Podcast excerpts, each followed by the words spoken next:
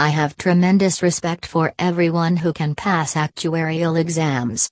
The rule of thumb of 100 hours of study per hour of exam applies to every exam that I've taken except for exam PA.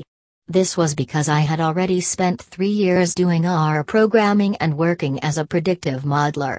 Fortunately, my employer's training had given me the statistical background to pass with only about 80 study hours. By focusing on core concepts instead of memorizing lists of statistical facts, once one already has the big picture in mind, then all of the details are easy to remember.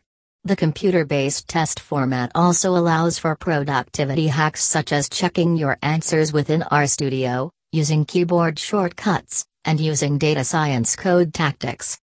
Exam STAM, on the other hand, was a challenge.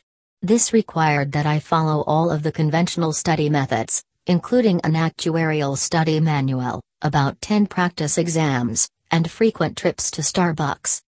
Tips for anyone taking two exams at once. Value your time. My goal was to pass both exams and to save as much study time as possible.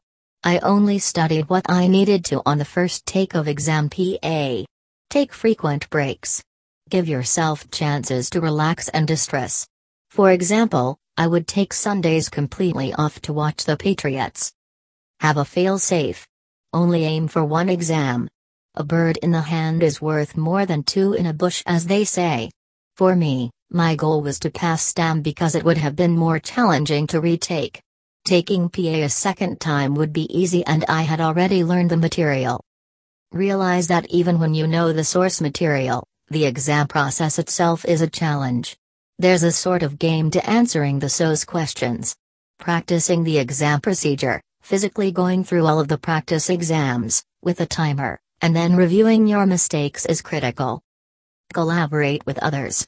Two co workers were also taking exam PA, and so we worked together. Comparing notes and being a moral support goes a long way to make the study process enjoyable. Make accurate study timelines. The strategy that worked for me was to create a spreadsheet that had each day mapped out three months in advance with my personal time, work time, and study time. I updated this spreadsheet every few days and it let me see if I was getting too far behind in one area. Communicate your plan with your employer, friends, and family. This is a big investment in your career, and passing the actuarial exams is key to your success. My manager was extremely supportive, and because I had planned out my study time so far in advance, we had all of my project deadlines set to accommodate study hours.